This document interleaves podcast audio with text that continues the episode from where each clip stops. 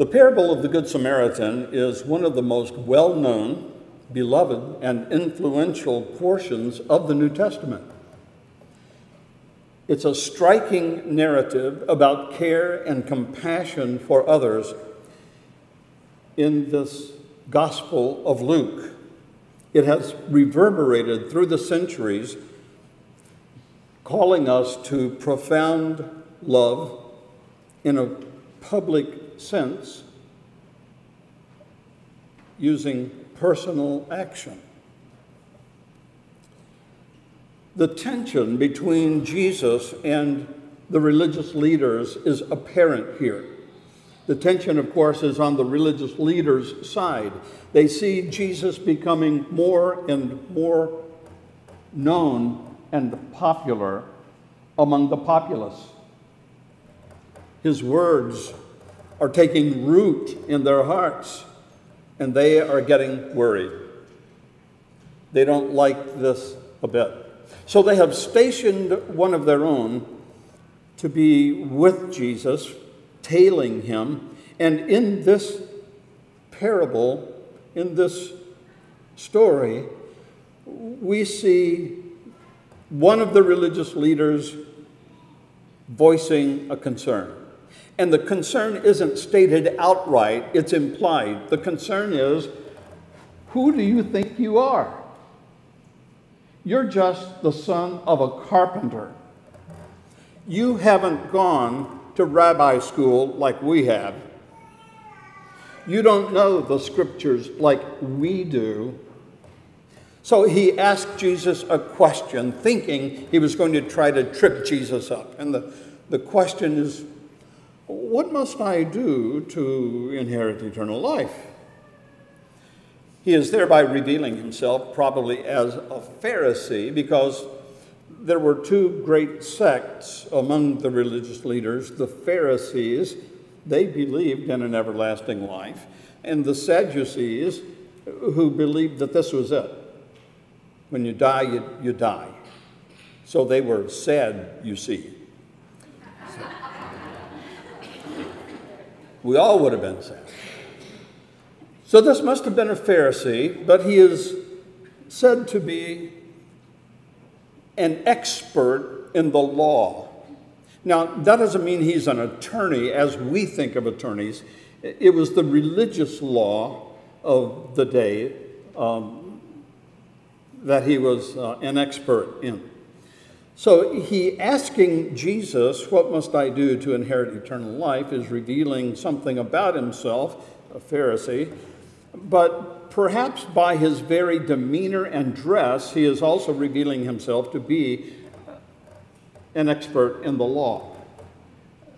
They took great pride in who they were, and they wore boxes of scripture verses, sometimes on their forehead sometimes on their arms or forearms or wrists.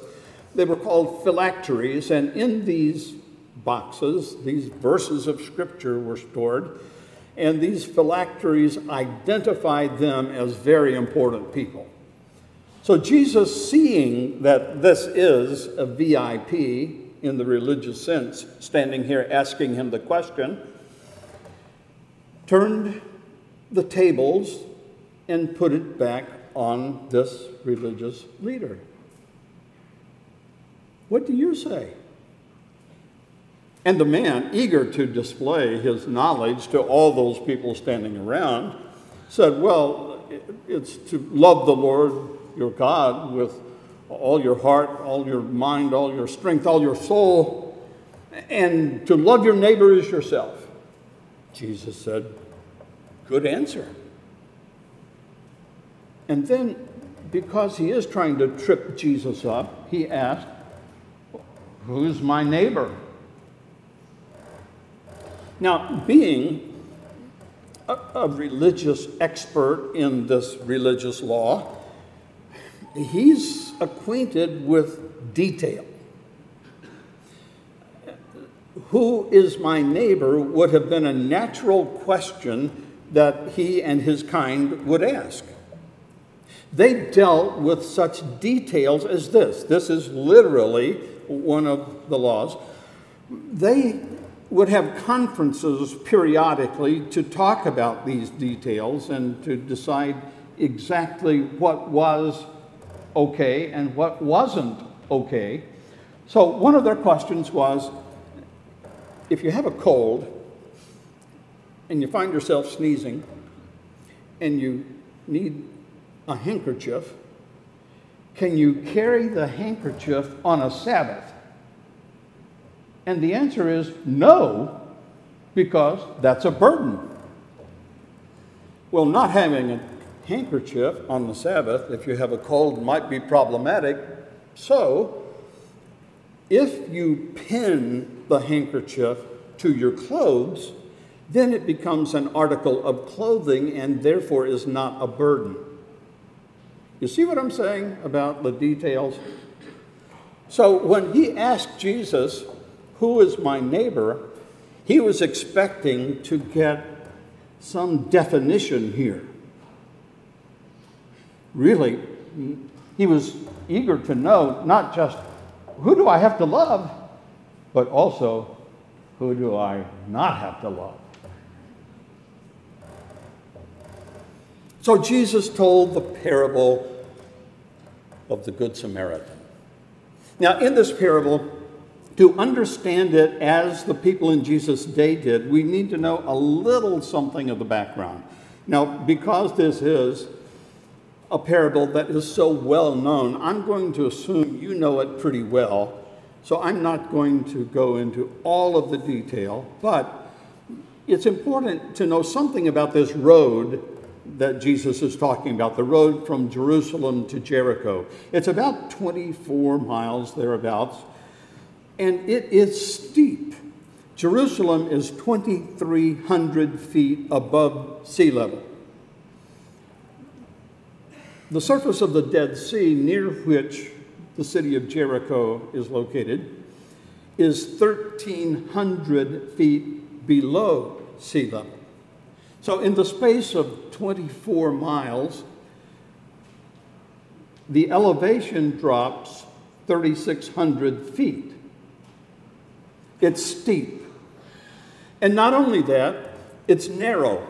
There are cliffs on one side, a sheer drop on the other side, in many places. There are switchbacks, there are boulders, there are outcroppings. It's a great place if you're a robber to hide and ambush unsuspecting travelers, which was done routinely. This was a dangerous road. The people knew it. In fact, as recently as 1930s, there was a band of robbers that used to stop cars on the Jericho Road, rob the travelers, before they sent them on their way. This has been a bad place. So the people hearing this knew it. We also need to know about the characters involved.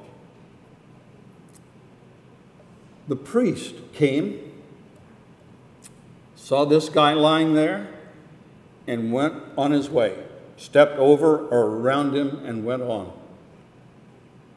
The Levite too came and stepped over or around and went on his way. Now, these were temple people. The priest was one who participated in and was in charge of the liturgy and the worship. The Levites were at one time priests, but during the course of hundreds of years, they, they kind of were downgraded to become lesser priests. And by the time of Jesus, they were, they kind of took care of the temple stuff. They were guards, they were custodians, Sometimes they were responsible for slaughtering the animals, but mostly the priests did that. So they were working hand in glove, so to speak, with the priests, maintaining the ritual of worship in one way or another. Now, the the thing about working in the temple, you had to be regarded as holy. And you couldn't do certain things and still be holy. For example, you could not touch a dead body. If you touched a dead body, you were unholy for seven full days or until you could maintain a cleansing ritual and become holy again, but that could only happen after seven days. So if these two, the priest and the Levite, touched this man and he proved to be dead, they lost their chance to serve in the temple. It was on a rotating basis. So they were on the way to the temple to do their part, to do their duty, and also to rejoice in the opportunity that gave them. And they didn't want to risk the ritual. So they went on. The Samaritan, of course, was of that sect that, uh, well, of that group of people that the Jews hated. Now, for more information about why Jews hated the Samaritans, I would suggest that you come to the Wednesday morning studies led by uh, Dr. Lloyd Allen and during the course of his lecture, raise your hand and say, Tell me about the Samaritans. I don't know where Lloyd is, but there you are. He meets at 11 o'clock in the admin, on the uh, education building. So I plan to be there, and if you don't ask him, I will. But the Samaritans were hated by the Jews. So this Samaritan comes along. Here's a Jew lying here, maybe dead. And the Samaritan has a choice. Like the priest, like the Levite, he can walk on past, and he has better reason to do so than they do because this man lying there probably hates him. So he has the choice. He can minister to this man try to put what medicines he might have on his wounds, put him on his animal, his horse or donkey, take him to an inn, pay the innkeeper, promise to take care of whatever other expenses are incurred, or he, he can forget it. Of course, you know what he did. This parable teaches us many things. There are several takeaways. One is as impressed as God is with our worship, and I say that only slightly tongue in cheek, because I know that God must appreciate our genuine worship. But as impressive as that may be to God, God is more impressed by our love than by our liturgy.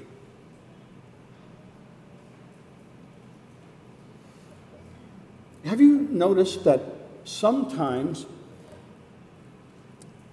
we can get so caught up in church work that we don't have time or energy to do God's work.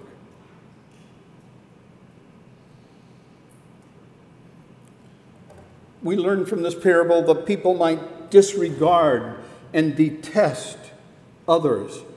But these others who are so disregarded and detested can be closer to the heart of God if they love people more than we do.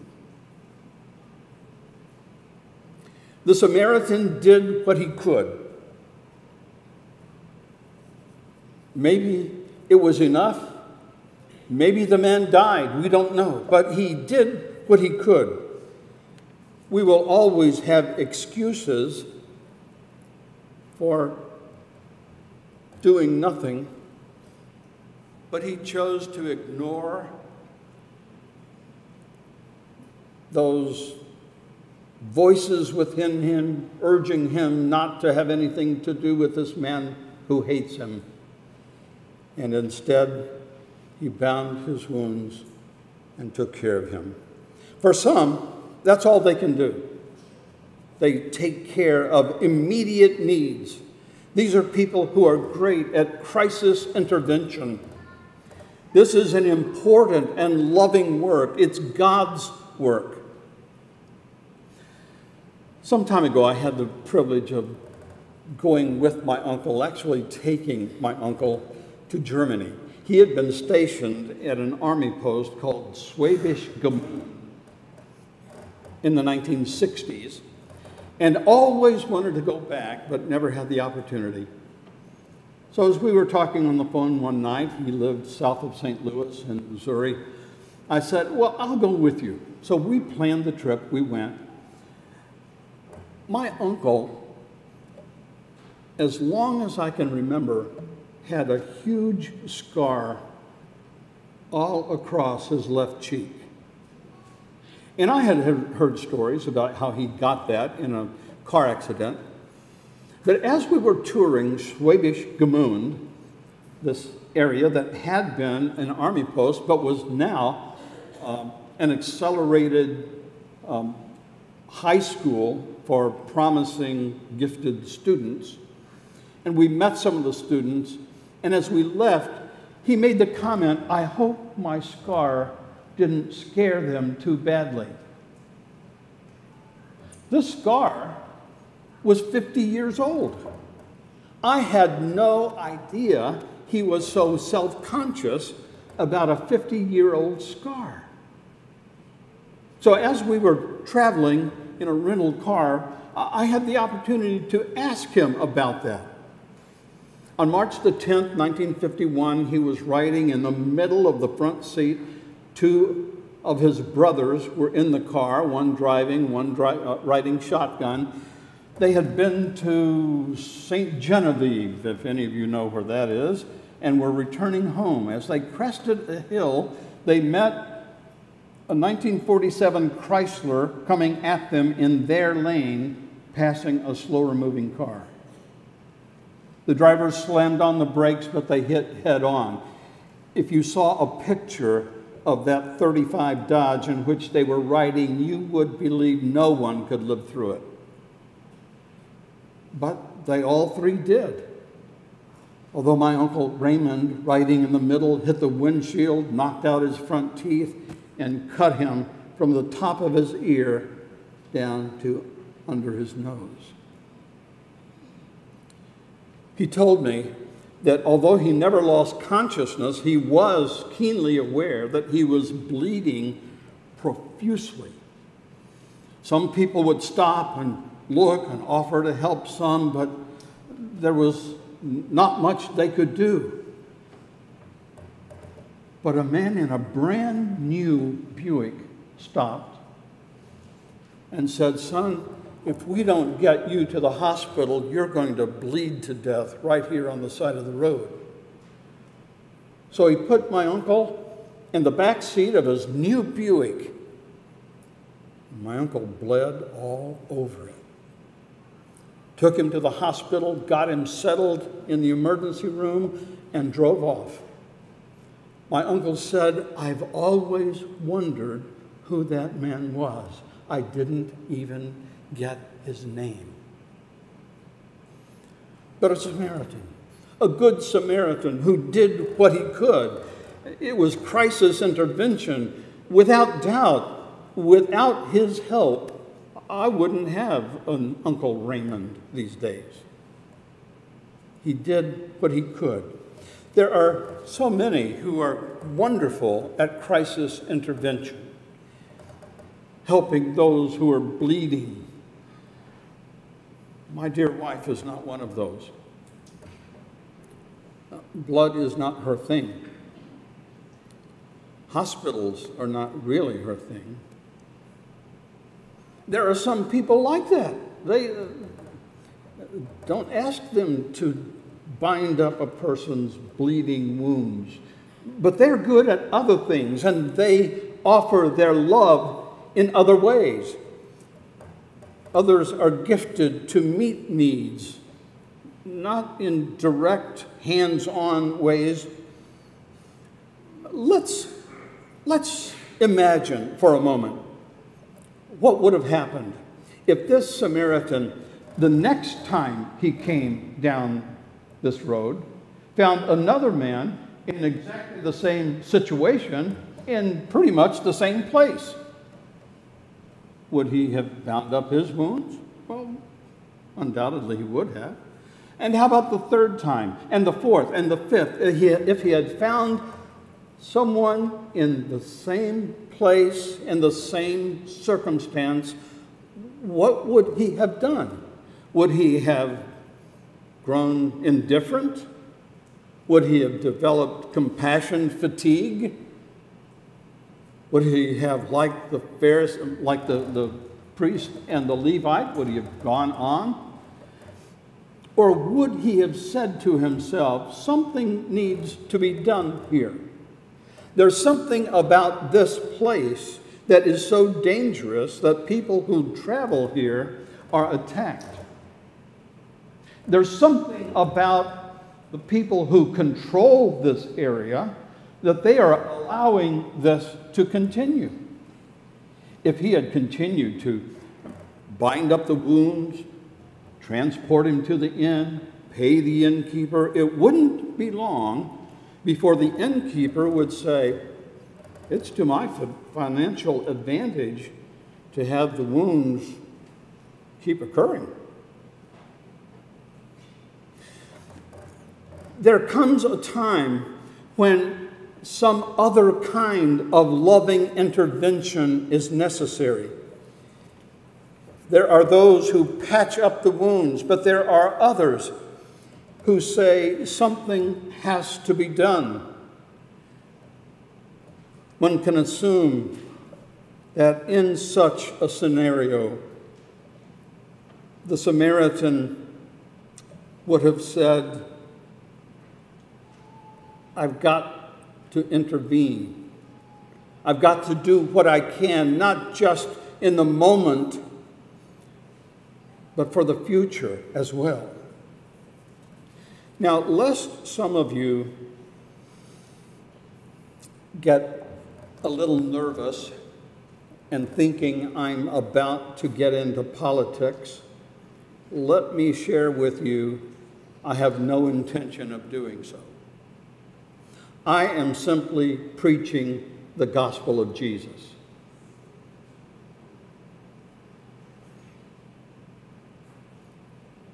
In the book of Amos, the prophet had grown up in the southern kingdom called Israel, and he was a farmer.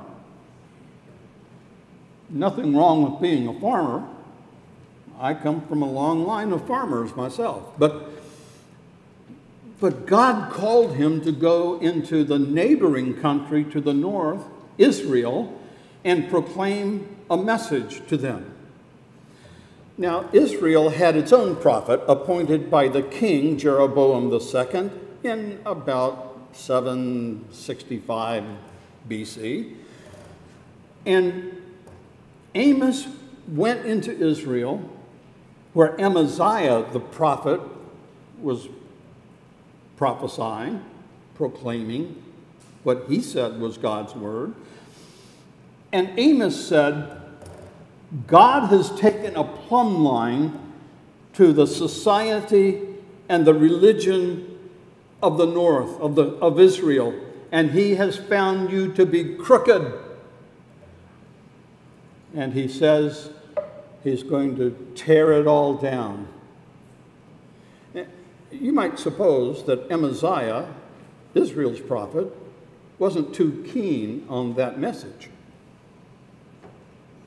He told the king, This guy Amos is over here causing trouble. We need to send him back. In fact, he told Amos, Go home. You're, you're nothing but a farmer anyway. Amos said, You're right. I'm nothing but a farmer. But God told me to come here and tell you this. Now, what he was telling them was there was a huge gap between the very rich and the very poor. And this gap was creating problems for them, for the poor more than for the rich. And Amos was saying God does not take kindly to this kind of treatment of his people. In the 82nd Psalm, we find much the same thing. The psalmist says that it is wickedness, it is wickedness to ignore the plights of the poor and the needy.